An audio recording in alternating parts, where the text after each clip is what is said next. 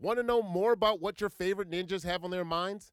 Check out the American Ninja Warrior podcast. It's available wherever you get your podcasts, and it's a great listen for any Ninja Warrior fan. Nice article in the Managing Madrid uh, blog. Uh, wonderful lads that do a great job there. And worth reading about that man there. Karim Benzema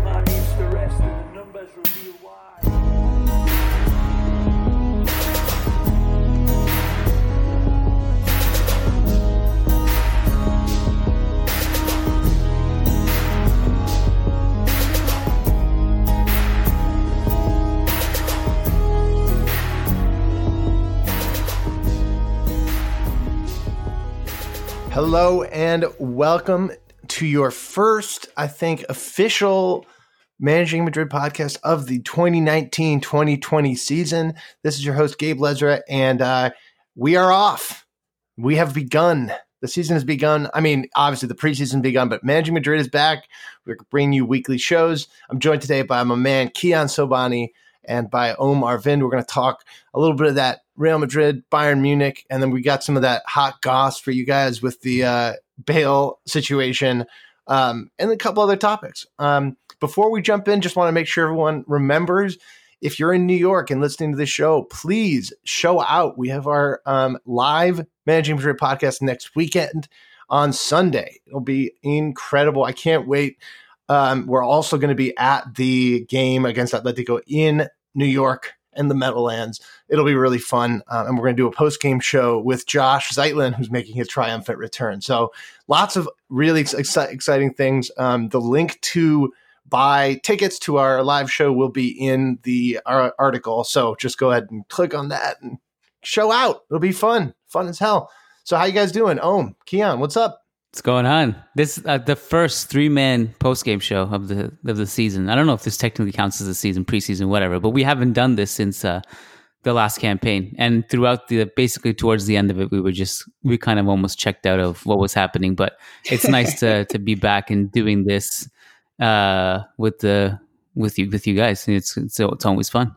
It's the real thing. I mean, that's what I'm saying. It's the real deal. We're back. Um, uh, and you know, I think the key takeaways from this crucial, important match against Bayern Munich is how well uh, Gareth Bale played. Just really a huge game for him. um, really impressed. I'm, I'm so looking forward to how he's going to play this season, especially knowing that he's going to be a starter moving forward. So really awesome. Really, as exciting. Zidane said, yeah, in his in his post match press conference. He also looks really fit, which is which is good news because uh, apparently he's been training really hard this off season, and uh, we might get the best version of Gareth Bale. So. Uh, obviously, this is a joke because of the uh, well, the ridiculous and hilarious press conference that Zidane gave after the game, where trying to explain why Bale played zero minutes, he was like, "Yeah, we're trying to get him to get him, you know, out the door. He's leaving. Bye. Get out. Get out of here." it was it was pretty bad.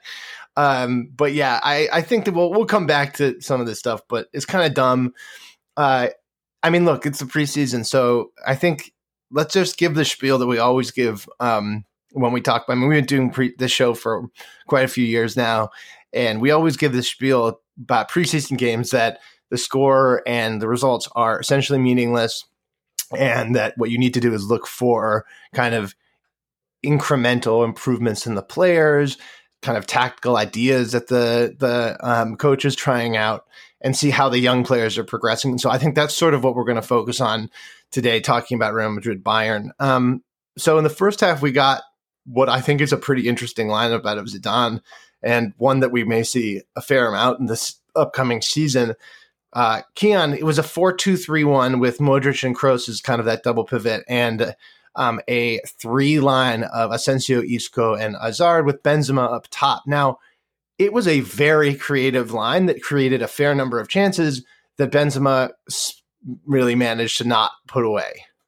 Yeah, and uh, I'll preface this by saying, but that uh, I have an irrational love for preseason, which uh, probably makes me analyze things a bit too deeply. That is more than that is really not necessary, really. Um, but just mostly because I get starved of Real Madrid football for so long, and then when this preseason stuff hits, and then you see all the new faces putting on the white shirt from Hazard yep. to Kubo to Rodrigo, you're like, oh, this is going to be super fun.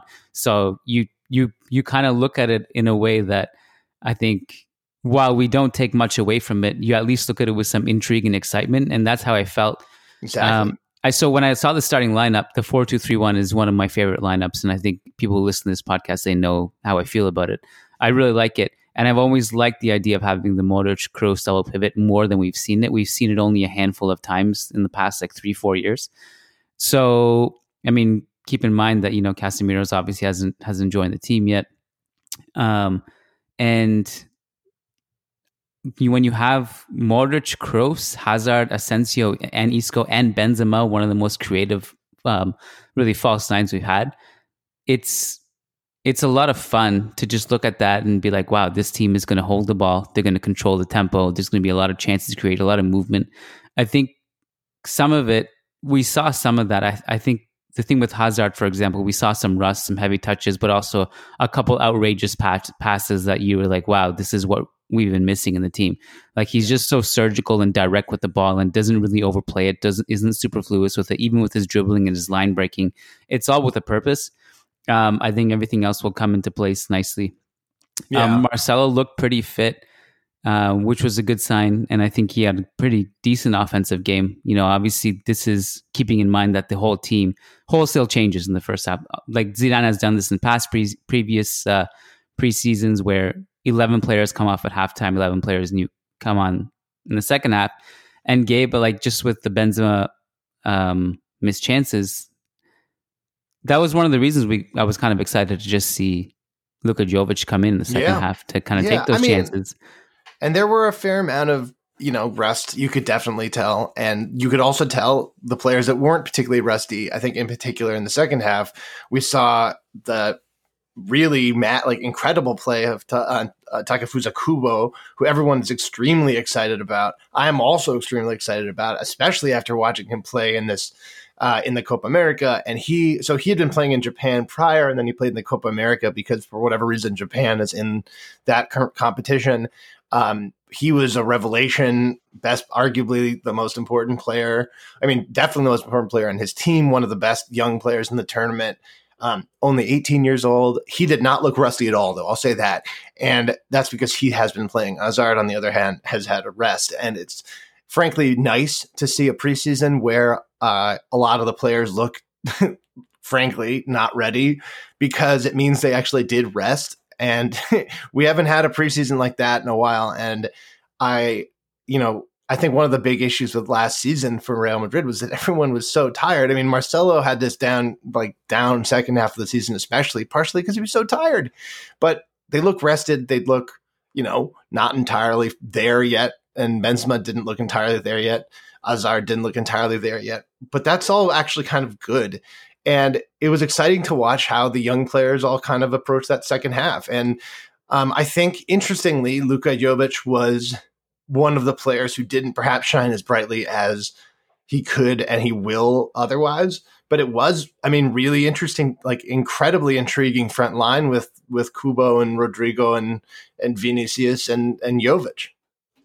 Um, to your point about Jovic and like, so I I think one of the reasons um, the team struggled even with those that exciting front quartet of Vinic- uh, Vinicius, Rodrigo, um, Luka Jovic, and Kubo, and Lucas Vázquez, obviously. Um, well, because essentially it was five of them. So that's part of the reason why it didn't look great is yeah. because they were so isolated. You look at that midfield, and uh, I'm not entirely sure what the plan was, it kind of became clear that Kubo was the one dropping deeper and pulling strings, and he looked great doing so. And actually, I think the fact that Real Madrid were so dysfunctional coming out of the back with all those um, young players, I think was a further testament that you know Kubo was actually really impressive to try yeah. to come out and drop deeper, form some press resistancy with Mendy, uh, making some really nice vertical passes. Jovic at this point was just completely isolated though, because Real Madrid were struggling so much to get the ball out of the back. I think so. The context of grading the players in the second half, especially those attackers, was that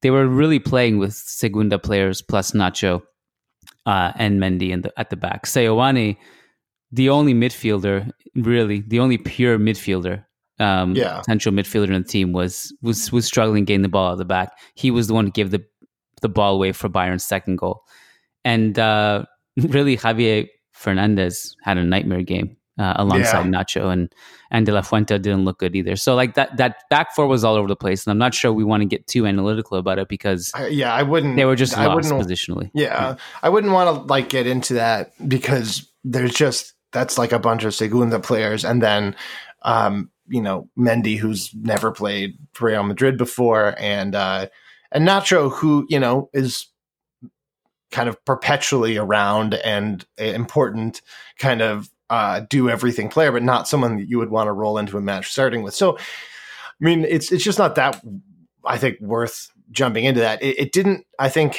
you're extremely right to say that basically running out what what a, what would seem to be some sort of four one zero five, right? Like it's like Yeah, that's Uh, essentially what it was. Yeah. uh, you're not gonna like you're. It's going to be really hard to get the ball up to the front players, and that did not allow the young players to shine as much as they could have otherwise. And we saw flashes of talent from all of them. I mean, Kubo, I think, has probably shown the most, but Rodrigo, what like was I frankly incredibly good. I thought. I mean, he is such an exciting player, and he scored this beautiful free kick. So, you know, he he also has a huge amount of potential. So there were flashes, but I think. I mean, one would hope one would hope that in future games Zidane allows these players the ability to actually uh, occasionally touch the ball. Like that'd be nice. Yeah, well, I you know one of the when I mentioned the fact that this team, I, I would have I mentioned on Twitter basically that I would have liked to see the front four play with a better midfield and a more structured defensive line, and now with a bunch of players that won't won't even get close to the first team this season. Uh, and and someone had commented, "Don't overanalyze preseason," but I'm like, sure, but I just wanted to see that. That's all, um, because It's not over analyzing to say we would like to see the young players actually play in a system that would allow them to show off their talents. right, That's not over analyzing. right. God damn, so I mean, dumb. I, I think that's I think that's fair. Um, but I think like we at this point know how Zidane likes to go about preseason, and as far, from everything we've seen thus far, I just don't think he looks at it as a time to really test systems and put together coherent like um, 11s out on the field and test all of that as much as he considers it to be, you know, a, a, a fitness test and and a building up of Yeah. maybe and again this is just the first preseason preseason maybe he goes ahead and does that in you know the next couple but we've we've had two preseasons now where there's just been no discernible system where I've looked very closely to see if Zidane's going to change anything and it's just kind of chaotic because it just seems like Zidane's just trying to get everyone into the flow of things get everyone fit get everyone out on the field and just kind of assess things from a broader perspective and you know that's not necessarily like an inferior way of doing things, but I think it just is the ways it Right. That's a fair, right? Yeah, Right. And it's like it's fair. That's a fair way to approach this. Um getting people in shape and getting people fit is a critical element of the preseason. It is arguably the critical element of the preseason.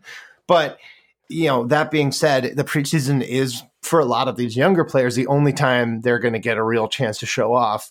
And putting them in the position to do that would be nice, even if uh, that is per- perhaps too precise of a thing to ask out of Zidane at this yeah. point. No, and for me, it wasn't a matter of like I, I, I honestly could care less about really what Zidane does in the preseason because it's preseason and uh, we've had amazing preseasons followed by bad seasons and terrible preseasons followed by trophy winning seasons. So I, you know, this stuff doesn't mean much to me. My point was just that it would have been fun to actually see Rodrigo and Vinicius touch the ball a little bit um, and not Yeah. get isolated. Now, having said that, I think there was like a stretch after the Rodrigo free kick where like it was kind of fun. Like Real Madrid, they were up a man, um, probably unjustly. Um, well, unjustly, full stop. Who cares? I mean, and like, uh, but there was actually like you know kind of like a swagger to them with Kubo and and Rodrigo combining, and I you know so I I think part of it was just that I would have liked to see Jovic get the ball a little bit. He was so isolated in this game, which Yeah. um again doesn't matter too much because it is a preseason, but it's just something that I selfishly would have just wanted to see. Well, I Um, mean, I think to a certain yeah. extent, I don't know if it's like super selfish because like at the end of the day, Zidane has a track record of going on and achieving without really showing us much tactically in preseason. Like, and when I say showing us much tactically, I mean showing us what his concrete ideas are and showing development, like, or, or, showing like an inkling that something is going to change. Um, but I, I, I, do think it's fair to, I think, at least want that, and that will manifest itself in like coherently supporting your forwards, right? Like, I because a lot of the main questions over this season, at least from my end, is like, what is Zidane going to do differently tactically because he has a different squad, and there were some issues that arose by the time of his departure that I don't know how he's going to solve. And it would be nice if I could see a little something in preseason, at least a little bit of preparation, so I know those issues are going to be addressed, and primarily like the how our defense is going to look like on the counterattack. Um, and I don't, I just, I don't think that's really going to happen. And I don't know it's, if it's going to mean a huge deal, but it does have some relevance. Um, because I mean, and there is, there is also, yeah, and there is also the question of if there's going to be another major incorporation into this side, which I know that Madrid is still interested in. And if there is, for example, a four-two-three-one could become a, a system that we see it's just that it'll be like Pogba next to Kroos or someone like that, or something like that with Modric somewhere else. Or, you know, well, there's still a lot of basically what I'm saying is there's still a lot lot to be decided. So yeah, he can try out systems, but even if there even if there are no more incorporations, which it's not clear how that's going to work, um, he may be trying or at least trying some things out. Um, and luckily, we we have showed him that um, playing whatever the hell he played in the second half doesn't work. uh, he hopefully at least takes that message away. He's like, all right, well, I guess I can't just do four like two Segunda players and you know a Nacho kind of like tell all guy and then have one maybe you know like one first teamer uh potential starter in the back line and not get like a bunch of goals scored against us. But well, that's um, why I say Zidane, yeah, it, like that's why I say Zidane doesn't. I don't think he really is like he doesn't really focus on like tactical development or planning in preseason because I think Zidane would know that that wasn't really going to work you know, results wise, performance wise, but he just did it anyway because he's like, I just need to get these guys out there. And like, if you want a hyper contrast, yeah. you could take like Maurizio Sarri, We've seen his preseasons where it's like, it's definitely about fitness, but it's also about super getting these guys to understand what the system is and you can like see it instantly happening and, and what it is. And, you know, it's it's just two different approaches. There are some pros and cons there. I don't think it's a game changer or anything, but just given some of the things in the past, I think it would maybe be a little helpful and also be, I think, a little more interesting if we could get some understanding of how Zidane's going to approach things tactically and whether, most importantly, whether he's going to change some things for the better. Here's one yeah. interesting takeaway from it, though, um, and that is when you look at the second half and you look at the team that was out there, does it at least make you think about the midfield depth a little bit differently? Because I think who was missing from yesterday? Ceballos and Casemiro. Is anyone else? Kovacic is gone. James is not going to be here. Um, I guess Valverde yeah. was the other one. But so like there is yeah, like at least and- some like you could ask just talk yourself into like we probably need somebody there. Oh, absolutely. Yeah, we that, we need think- someone. We absolutely need someone. I think I think the club is intent on Pogba and Eriksen, you know, as far I've kind of been out of the loop with transfer news, so I don't know if that has changed. But like, we it's clear that the club is looking to bring someone in. I and I I hope that is still you know our goal.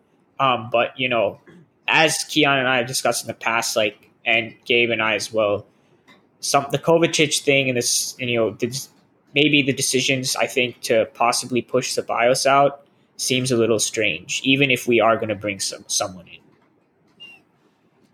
If they don't bring yeah, anyone in, then it you know it obviously makes sense to keep uh, to keep Ceballos. Now, like I from what I've heard, that you know they've been maybe convinced to not sell him and just loan him for a year or two, um, in case something works out with him elsewhere and they really want to bring him back, and, and just having that security to fall back on. But you know, there's another then, interesting I kind scenario. Of feel like we could use Ceballos. Anyway, go ahead. Go ahead. No, I mean, looks, I, I I'm a huge Ceballos believer. I think he's insanely talented. I think he's going to have a really good career if he plays consistently. Um, but there's another scenario is if they can't sign someone, and if the options after Pogba are Eriksen uh, or van de Beek, which you know those are your, those really the two. I think Eriksen was probably the more realistic because I think um, they really like him the way he plays. But and he's really good. Well, but like, but he if is actually quite good. If you if you don't get either of those two, uh, are you at least considering keeping one or two of those midfielders in Ceballos and James? Because you can't go into next season with just Valverde. I mean, yeah, you, you really in, in that situation, we have to have Ceballos, and I, I think we know what's going to happen with James. I, I mean, whether he's going to Atletico or not, he's not going to be here. I mean, it's Yeah. it's, it's what Zidane wants, but I, I do think it's valid. Like, let's say, let's assume that Zidane would consider it, and somehow we could influence that decision. I think I would sit down and really be like, yeah, I think I think we got to really think about it because our midfield depth is is kind of weak at the moment. Yeah, as we sh- and as ironically as this game showed, you know that second half really should like expose the fact that the midfield depth is is is is really not there right now, um, which is interesting because in the past that that area has been one of the few that I've I've felt, and I think we've all felt pretty comfortable with saying that Madrid had very good depth there, but suddenly. Um, with a you know, number of different declining players, and then like with these departures, and you know, with the younger players maybe still being a couple years away, um, actually that suddenly that that position is one of need now. And Madrid, the the crux of Madrid's you know three peat in the Champions League and that kind of golden era that that they're still kind of building around with some of the players is was that you know best midfield best center midfield in the world with Kroos and Modric, right? And uh, and and Casemiro occasionally, but just Kroos and Modric. But with both of them, like Modric potentially in decline, Kroos uh, having kind of an off season last year, it shows that they need they need to go out and and retain another one of the best players in the world, probably to play in that position if they want to have a realistic shot. I think long term. Um, I do not have that much more to say about this game because it's a preseason game. Kiyan, did you have anything that you wanted to like bring up, mention that you took away, other than like, man, it's back. I have nothing. Football's back. I have I have notes, but nothing that like in like May of 2020, someone listening to this podcast is gonna be like, "Man, I'm really glad Kiyan said that back in back in the preseason when nothing mattered." So I don't have much to add, really. Yeah. Um, I think it's, I think just really quickly, it's pretty clear what Hazard is going to bring to this club and what he's going to bring was uh, certainly lacking last year. And that's great. I'm ha- I'm very happy to see it. I, I'm also really psyched that the, he um, rocked number 50 on the pitch. Really cool. that, Great that's- marketing. I hope that's his. I really hope that's his future number. It'd be pretty funny. Fifty is the new Um, seven. I- I'm told. uh, but yeah, it's clear that he's waiting for. I mean, it's it's clear that he's waiting for probably eleven or to free up. That's my guess. Um, but yeah, At least so I- we'll if see. Zidane would have came out and said that as the reason as to why he's leaving, I would have been I would have been on board more. He should have just said we're Bale didn't play because we're looking to sell him because we need to give Hazard number eleven. That's that's full stop. That's the reason. yeah, exactly. That's it. There's I mean, that's the only reason. Since we're Um, on the topic, I guess we should just discuss it then. Yeah, let's just talk. That's what I was going to say. We should just talk about the Bale stuff. I mean, after the game, obviously Zidane comes out. You know, someone sticks a mic in his face in the presser, and he just like, "Yeah, I didn't play Bale because he's about to leave. We're you know working on an exit. Could even be tomorrow." Um, now the the goss, the the tea, so to speak, is that Bale's agent came out the next day and was like, "Zidane is disrespecting Bale," and you know he's not totally wrong, but also he said Bale, and because Bale, I mean, we right specifically he said Zidane was a disgrace. yeah, which is like, which is not true, right? Like, it's not true that Zidane's a disgrace. He was disrespecting Bale, and as Madrid fans, we should have a healthy understanding of Bale's career, which I think only in a few years are people are going to really look back on and think, "Wow, he really did bring a huge amount to this team and was part of these like great moments." But like, uh, this kind of fighting as just classic you know, players trying to leave. Either not not wanting to leave and getting pushed out or or whatever. And and you know, Madrid has hasn't had a cat like really catastrophic departure situation since the Mourinho era, but this is this is shaping up to be one if Bale's agent is going to act like this. Um, and if Zidane is going to, you know, talk instead of just being like, yeah, no comment or whatever. Um, if they're going to keep fighting about it, then we're going to end up in a situation where there's a lot of bad blood, and that's not. It's something we're trying. One would hope that Madrid would try to avoid. Yeah. Yeah, so- I uh, you go ahead. You go ahead. Om. Yeah, so I mean, I was I was just gonna say that what is super striking about this is honestly, if this was another manager, I, I I don't know if it would be such a big deal. It's still kind of like it's kind of like wow. But what's really striking about this is that it's Zidane doing this because I cannot go back to one single time where Zidane was ever this straightforward and kind of just like, yeah, it's better for everyone if he goes. And basically, I just can't wait till that happens. Like, there was plenty of drama with the James situation. I think it was evident um, fairly quickly that Zidane did not really, you know, either he was like, if if James is going to be here, he's not going to be a starter, and if he wants more, he needs to leave. But Zidane never said that directly, like never, and it was Yeah. clear that the personal relationship between them was was not very good, and it is still clear that is the case. And yet Zidane never said anything like this. The fact that he's saying this now, one tells me that like the personal relationship between the two is is, is truly broken and also that you know and there were reports coming out, out about this that the reason Zidane left was because he wanted Bale out. I mean, I don't know how true this is, but to me, connecting the dots, it makes sense that Zidane wanted Bale out. The club said no, and Zidane's like, "All right, I'm out." Because because there was a lot of reporting done beforehand that like Zidane will have say on like the transfers and stuff like that. And honestly, all the evidence up until that point pointed that that was the case. Like people kept saying like, "Oh, Florentino didn't want to buy anyone, and Zidane left because of that." And I was like, that doesn't really make sense to me. But it being about Bale does because Zidane, you know, he had that period where he was kind of playing Bale out of position. Bale played badly. Bale got, you know, moved aside for Isco once again for that diamond in the run to the Champions League final. And then Bale comes on and scores the winner. And right afterwards, he says, I don't like the position that I'm in. And it was clear that w- it's clear that there was conflict between them. And it's possible that Zidane's like, yeah, I, I don't like this, like, you know, player power thing or whatever. And I think Bale needs to be moved. And the club probably said no, and that's why Zidane was like, "All right, if I don't have that authority, I'm out." Um, and here we have Zidane really asserting himself, saying like, "Yeah, I'm in full control here," or at least, I mean, I don't know if you guys agree with that, but that's what I'm taking away from this. It's interesting. It's certainly an interesting takeaway. I I, I would imagine that there's got to be more to it than just Zidane's, you know, trying to relationship with one player. Uh, but yeah, I mean, I I it makes a lot of sense that it would that would certainly be related to it. That he would have said something like, "I think it's time. It is actually time for Bale to move on." The club rejects it, and then Zidane maybe feels like.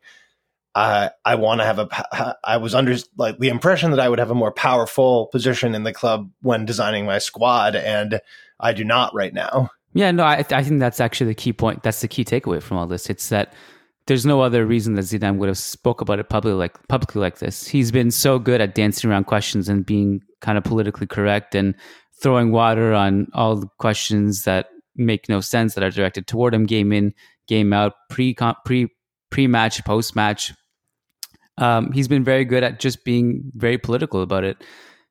This was out of character for him, and you know, I, I don't think, and I don't mean that in the way that some people are painting it as it was disrespectful, disgraceful. I, I don't think it's like that. If you look at the the actual quote, it's it's much more toned down. The tone isn't as brutal as it, as it look as it reads on paper. In that, it wasn't something that Madrid were doing behind his back. Like Bale knew he wasn't going to play because um, they're negotiating a deal deal for him that Bale is fully aware of and so and then he went on to say which which this part didn't really make the the rounds which was um, it was nothing it's nothing personal against Bale we are working on a deal to for him to leave and he knows that.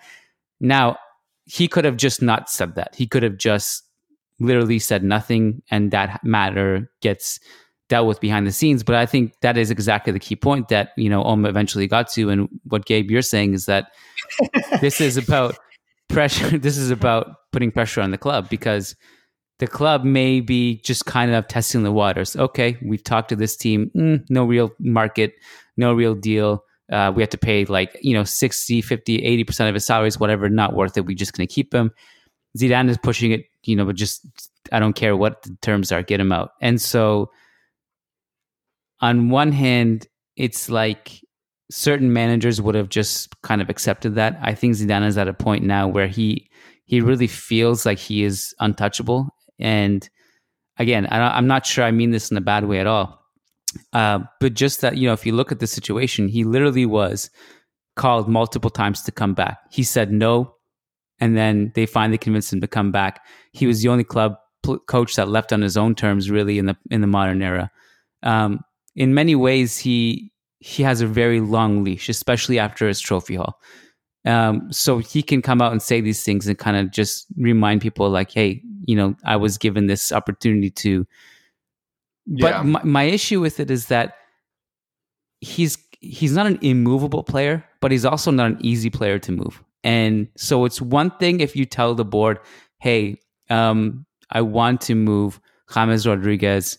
Which even him seems to be a tough market to move. But a talented young player like that who doesn't really have a huge injury history, doesn't really have a problem in terms of a track record of you know just doing bad things off the pitch.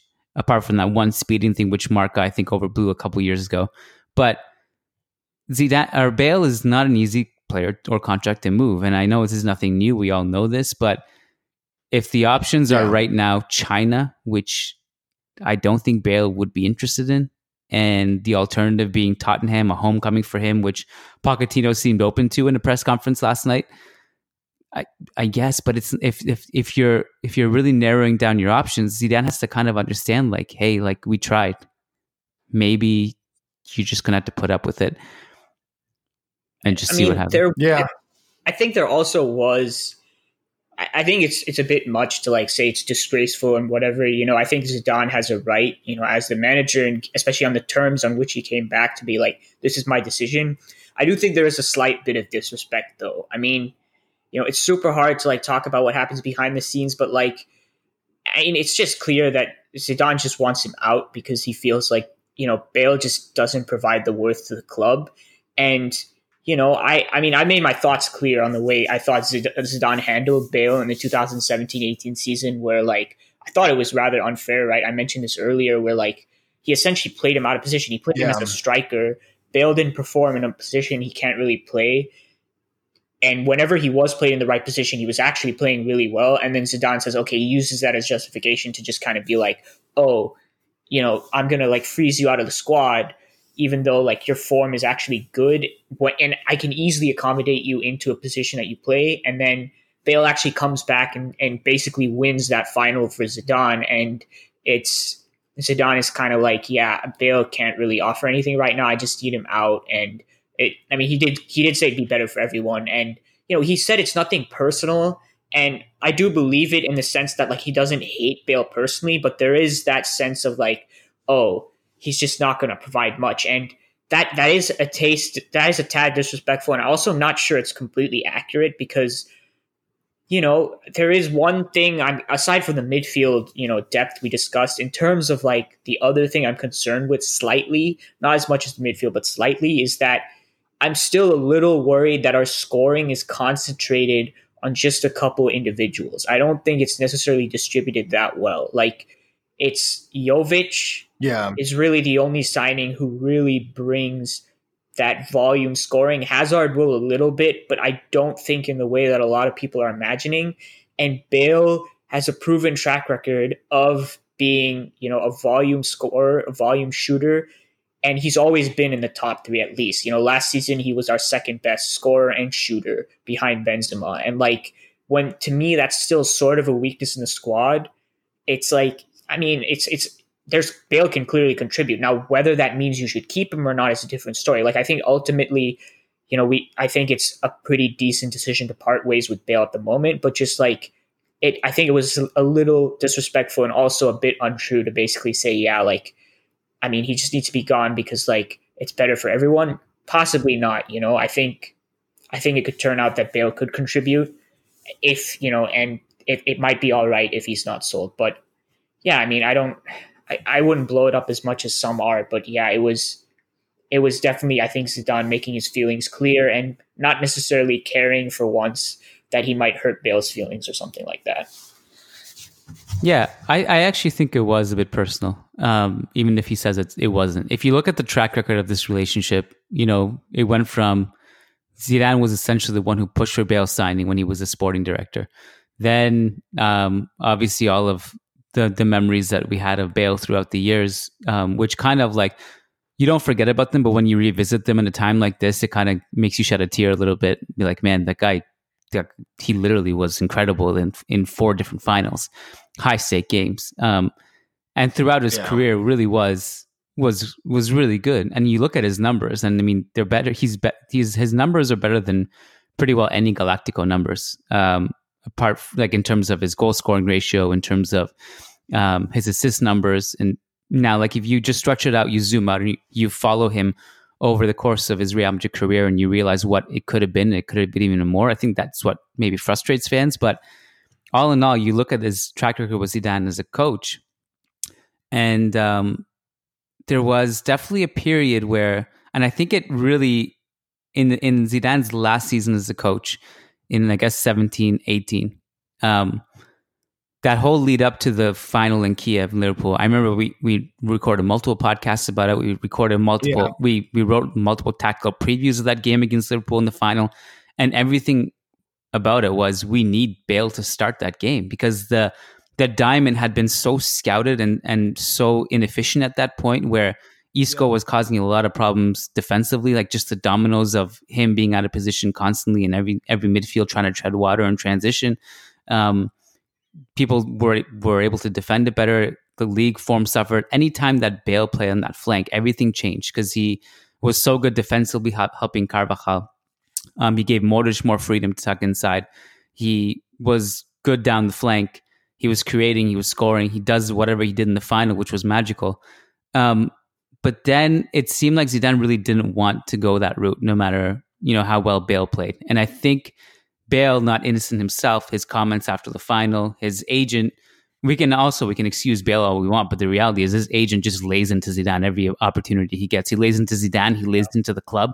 That has to matter. That like that's that's unex- yeah. inexcusable. If, I, if I'm Bale, I'm like just keep it down for a sec. Just didn't you not just aggravate the issue? Do you see me? I don't even talk. Like just why do you have to go out of your way to to burn bridges like this. I think that's a huge yeah. problem. Maybe Zidane's and the club's issue aren't even with Bale. It could be with Barnett at this point because he's just. I mean, some yeah, well, of his I comments mean, are ridiculous. I can just interject quickly. I like. I, I kind of feel like Bale could stop that if he could, and I think he's okay with it because there was that thing about like. I, I mean, it's. I, I think people exaggerate when they're like behind his back, but essentially what it was when like Ancelotti, you know, was playing Bale in a little more of a reserved position in that 14 15 season. So it was more of a 4 4 2 with Ronaldo playing more of a like a hybrid center forward role. Like his agent did go to Florentino Perez and be like, hey, you know, this has got to change. And like the whole run up to the 15 16 season was, oh, Benitez is actually going to make Bale the centerpiece over Ronaldo. And there was that brief period where Bale was playing like more of a shadow striker role, like in the center. Um, I, I think Bale, by and large, his character has been unfairly attacked repeatedly. But there is this thing with Bale, you know, kind of using his agent to, you know, make power moves within the club that I think, you know, Ancelotti commented about that.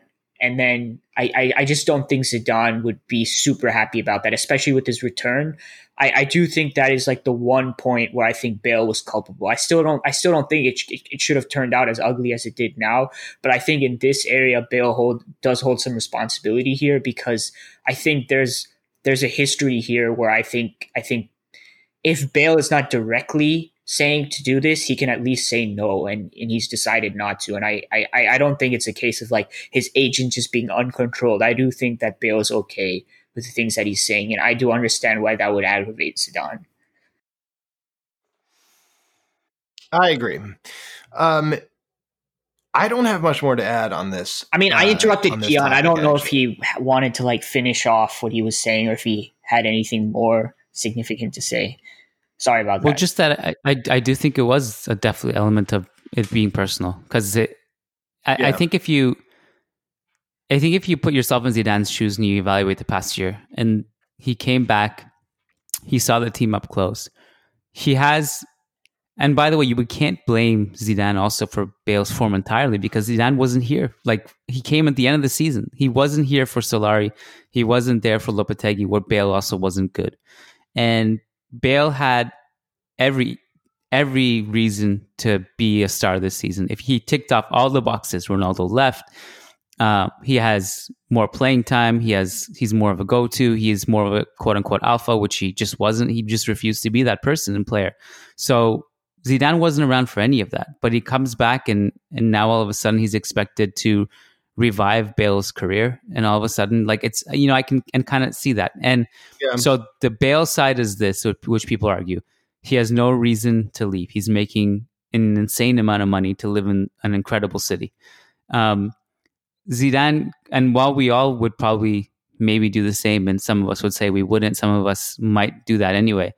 Zidane's perspective is this I need players to play. It's unfair to me that a player is content sitting here at his salary, and because of him, I can't sign the guy I want. I have a roster spot taken up. I can understand Zidane's perspective, be like, well, that's cool that you want to live here and make a lot of money. I, I need somebody who can actually contribute.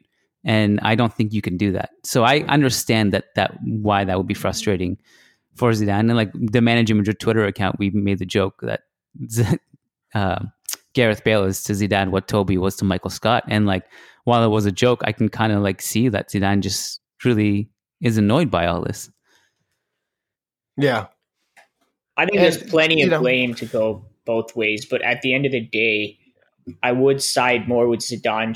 Honestly, more just because of Bale's injury and age. Like those are the two factors for me, honestly. And I don't see at what other point we could actually sell Bale and like probably not going to make a profit, but recoup some of that money. I mean, to me, th- those are the two key factors. Yeah, no, it's a business. It's it's business. Like we can't forget that. Like if you have to detach yourself from your emotional um, bonds with the team or players, if if you really believe what's best for the team is to move on and bring someone else in, it's completely fair. Yeah. Uh, and I agree. I mean, I don't think they're, I was really hoping this wouldn't have to get messy, but it is to, it's getting messy. Uh, it's getting messy because it doesn't maybe, um, in previous years, there may have been more of a market for Bale. Um, and he, like, it would have been an easier sell, say, last season around this time. But now, unfortunately, it just, that's the problem as much as anything. Because if there was a huge market for Bale, every like with every club wanting him, I think that there he would have found a home by now. But like, I mean, as far as I can tell, no one wants to take on his contract, and you know he. It's hard for him as a, you know, as a player to be like, what I'm supposed to like get sold to some other club, make less money in a place I don't want to live, and what? I mean, what am I supposed to do in that situation? Like, yeah, you could go to China and make a, bajillion dollars, but like that would mean moving your entire family to China. I, I don't know. I just, I, I, I get where Bale is um, coming from, but I also get where Zidane is coming from for exactly the reason you just said, Kiyan. And you know, um, just to like wrap up the segment, I think you're, I think also you're right. If none of this, if there is no, if Bale doesn't get sa- uh, sold, then Zidane like it would be the sign of a bad manager for him not to make the most out of the talent that he has at his disposal frankly. So if there is no if there is no departure no sale no sale then he has to figure out how to incorporate him. And if he can't do that or if he won't do that because of personal grudge or whatever then that's that's a problem. That's a negative on his on his on his ability to coach and, and on his resume. But i i do think i mean like and if Bale is like, fine, screw it, like I'll, I'm actually fine coming in as a super sub. How is that a bad? I mean, like, how is that by definition a bad thing? Just Mm. you know, it's it's only really negative if there's a huge personal fight between the two of them, and or if Zidane says, "I won't play you at all," which would be crazy because Bale actually is very good. Mm-hmm. Yeah. Check out the American Ninja Warrior podcast for a behind the scenes look at all the action of the show and more with your favorite competitors. Listen and subscribe wherever you get your podcasts. Hey, I'm Spencer Hall. I'm Holly Anderson. I'm Ryan Nanni. I'm Jason Kirk, and we're the hosts of the Shutdown Fullcast, your Avengers of College Football podcast. It says here in the script I'm to riff on what that means, and basically what I mean is it's all already spoiled. Every Tuesday, we talk about everything from cooking disasters to pro wrestling to unfashionable pants we wore in middle school. We also do talk about college football every now and then, like mascot fights, announcers fleeing the booth early, and unfashionable pants that coaches wear now. If you want to take college football exactly as seriously as it should be taken, subscribe for free on Apple Podcasts or in your favorite podcast app. So let's go on to questions because we have we have a few questions to answer um, this uh, this week. Also, just just another plug for our live show. We're doing it next week. I can't wait. I'm really excited. In New York, uh, you want to give the deets of exactly where we're going to be? Uh, yeah, it's uh, at the Playwright Irish Pub. Uh, it's where the New York Pena regularly meets, and uh, it's at 7 p.m. July 28th. Um, so come out. Gabe and I will be there recording a, a post uh, or a podcast live in person, and you can come out, meet us, have drinks, hang out, ask us questions, interact with us. It'll be a lot of fun um, and and really chill ambiance. So please come out and meet us. And uh, again, like if you're anywhere close to New York, just come down, especially if you're going to come down for the July 26th game against Atletico in New Jersey. Then just, you know, stay for Sunday night and just come meet us. It'll yeah. be great. Yeah. It'll be so much fun. All right. Um, so first question from uh, Chuazi dos Santos. He asks us, uh, how confident are you that Vinicius will receive significant minutes this season? Could Zidane favor Isco and Asensio? Uh, I'm yeah. confident that Vinicius will get minutes, and I'm also confident that Zidane would favor Isco and Asensio. Yeah, I'm super nervous about this. Like, I it was part of the reason I was kind of like nervous about Hazard because it's like the conundrum with Hazard is like, I mean, he's clearly better than all the other wingers we have, so you have to play him. Um, if you if you spend all that money to sign him, but at the same time, like Vinicius is super good. You know, he can offer things similar to Hazard, you know, at Hazard's level, and it's also like better for the future. It's like, I, I guess the big thing is like, can Vinicius adapt to the right wing? Because there was a report about Zidane trying that out in training. Um, I'm also skeptical of that because like so much of Vinicius's danger was his ability to dance inside onto his stronger foot you know, and release shots on goal and stuff like that. And, you know, producing shooting from the wing is something like we need that. You know, it was part of my point about like how Bale could potentially be useful if we don't manage to sell him. Like it's, yeah, it'll be very interesting to watch. Like it's hard to be definitive about it because Vinicius is so young. Like there's a possibility of adaptation, but like, yeah, I, I think it's gonna be it's gonna be very tough. And like it is, it is pretty true that Isco and Asensio are more polished players. They're better players at the moment.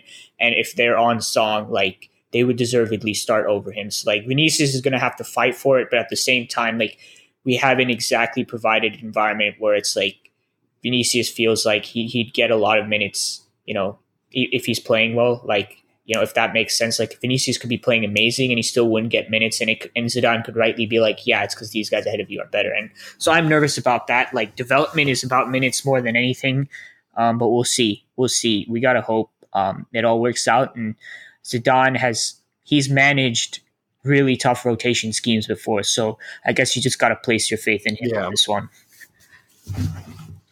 Um, Kunal Tilakar asked us, uh, heard that Alberto Soro is jo- go- joining and going back to Zaragoza on loan.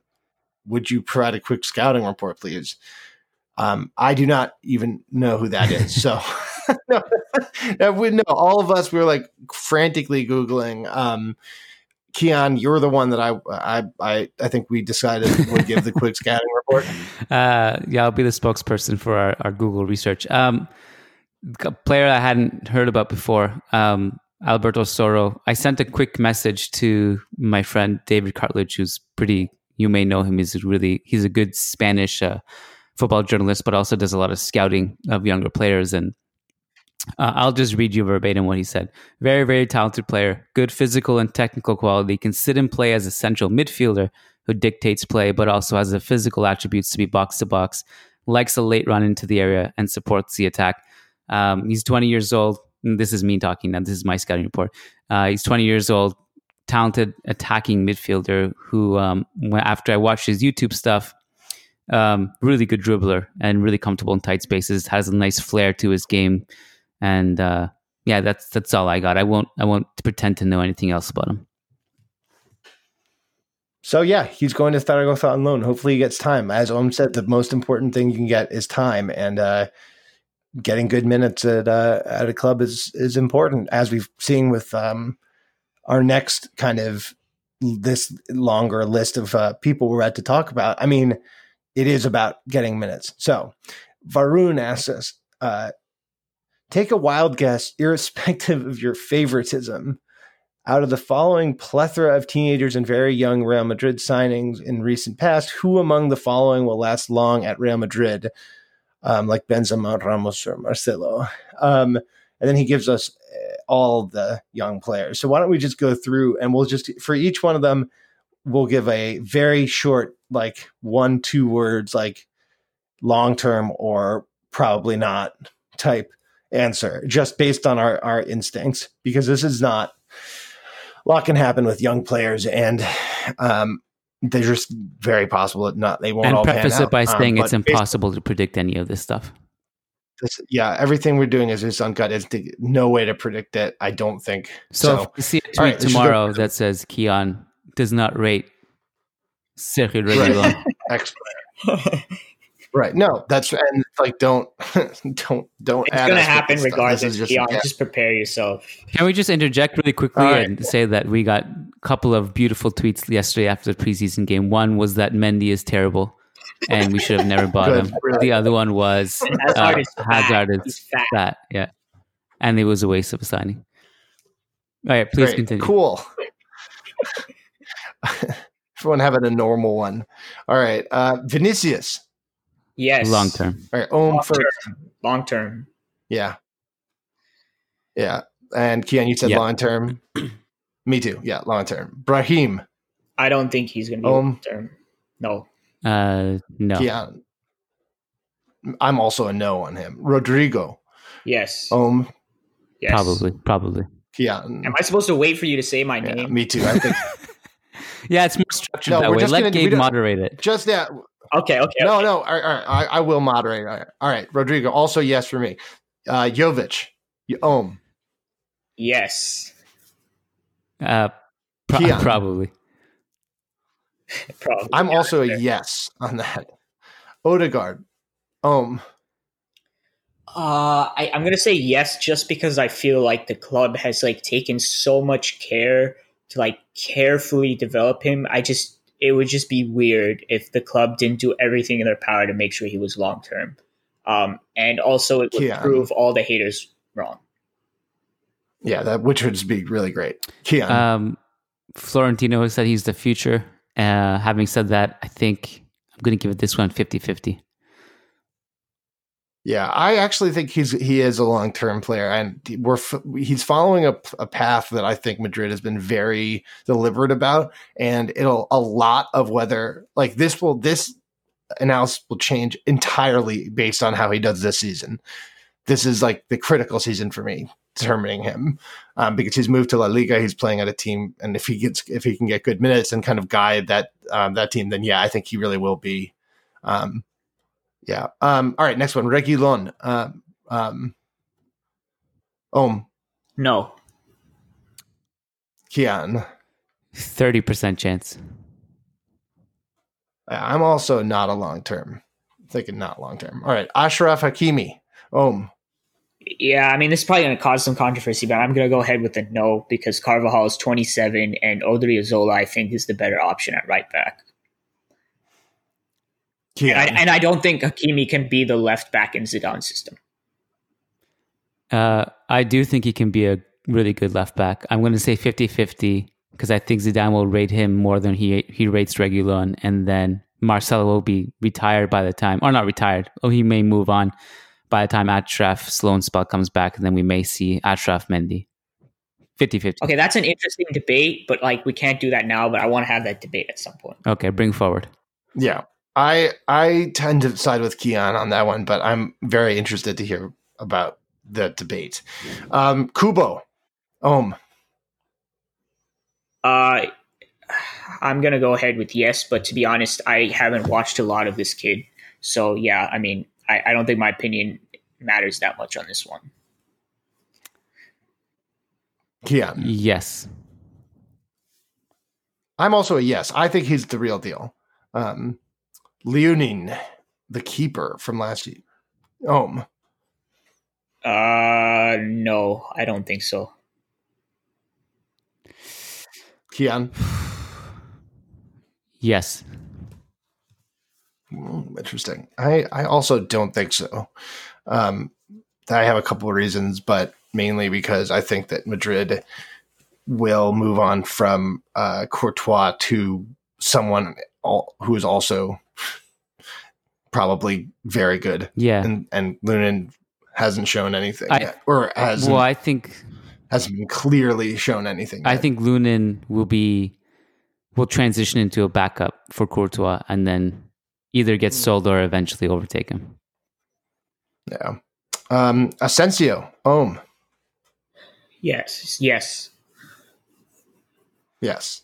Kiyan. Uh 50-50. Mm. I'm going to go with yes. I think that he he can recover some of that magic with Zidane. That's my guess. Ceballos. No, Om. no. Yeah, I keep No. forgetting you have to say Yeah. my name. Yeah. No. Oh, did you say my name yet? I'm also Oh no. yeah, I did, dude. I'm also a no. I don't think I don't. I think I think he's probably gone. Last one, Fede Valverde. Um, Om.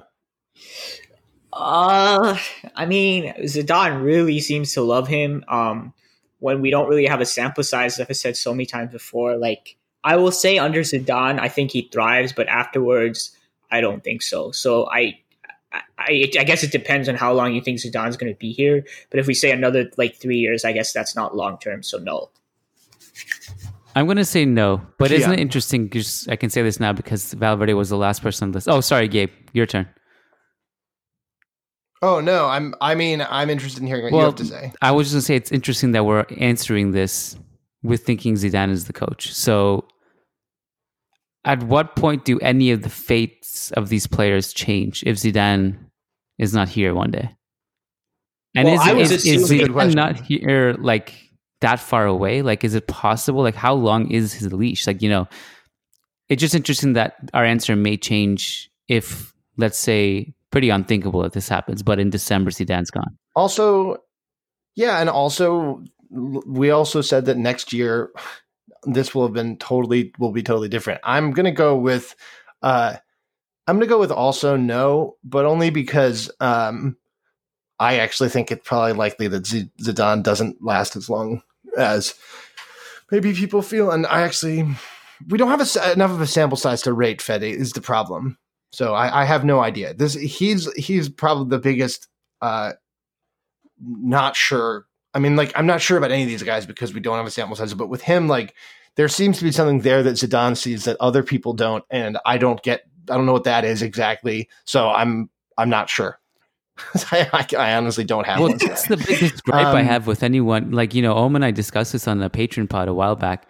Um, so many people want Valverde to be the defensive midfielder. I'm like, that's cool. Just show. Can you please just show us the game where we saw that so we can rewatch it and at least Right, agree or right. disagree with you? Yeah, It's one thing I would have love to tricks know play it. you're It's one thing to just like, can we just see it? Like, you know, No, but yeah, but like people just are show like, yeah, he is the backup defensive midfielder, and it's like, how? How have you? It's just amazing. Like some people have just formed like super hard opinions, like on no evidence, and it's just, it's rather remarkable because like they truly and deeply believe it. I mean, maybe it is highly possible they're seeing something that I'm not. Um, but the, I mean, the thing is, I'm just asking to see something. So like, yeah, I mean, yeah, Valverde is definitely one to watch this season. Um, because yeah. there are a lot of arguments either way. We'll learn some shit about him finally. Yeah. hopefully. Um, and so the last question has been sort of m- mooted, moot by the the way the reaction after the game. But Sujay Wani um, talked about uh, the the open training session where people were training. Bale was playing centrally with Hazard on the left and Vinicius on the right, and Isco behind, basically as a striker. It was Asensio and Lucas on the flanks with Benz and Jovic in the center on the other end. Do you think Bale could eventually slot into a number nine role? It seems like Zidane was testing a 4 4 1 1. Um, so this question is basically like Bale. I mean, Zidane was like Bale's leaving. So, I mean, for the four uh, four I mean, one, he I'll just quickly say, I think basically every time Casemiro has been out, Zidane, I think, has turned to the double pivot. So I, I don't know if that necessarily says he's going forward with that long term, but I, I, I do think it means something, but I just think it means it's a backup formation without Casemiro. But again, you know, things could change, but I'm just going off, you know, the what I've seen Zidane do throughout, you know, his two and a half seasons at Madrid. Yeah.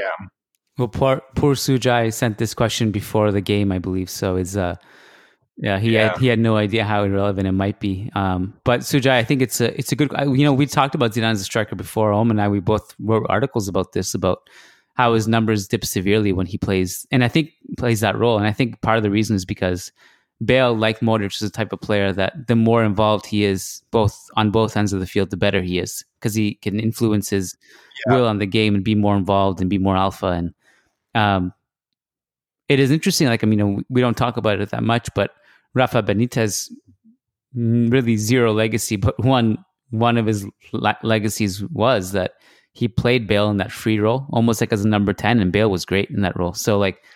He was I think like he has to be role, really yeah. involved. Um, you know, but maybe this this question does remind me of something else though. Like literally two days ago, Zidane said that Bale is in the team, he's under contract, and nothing's changed. Which is like what a Yeah, 180 is from that.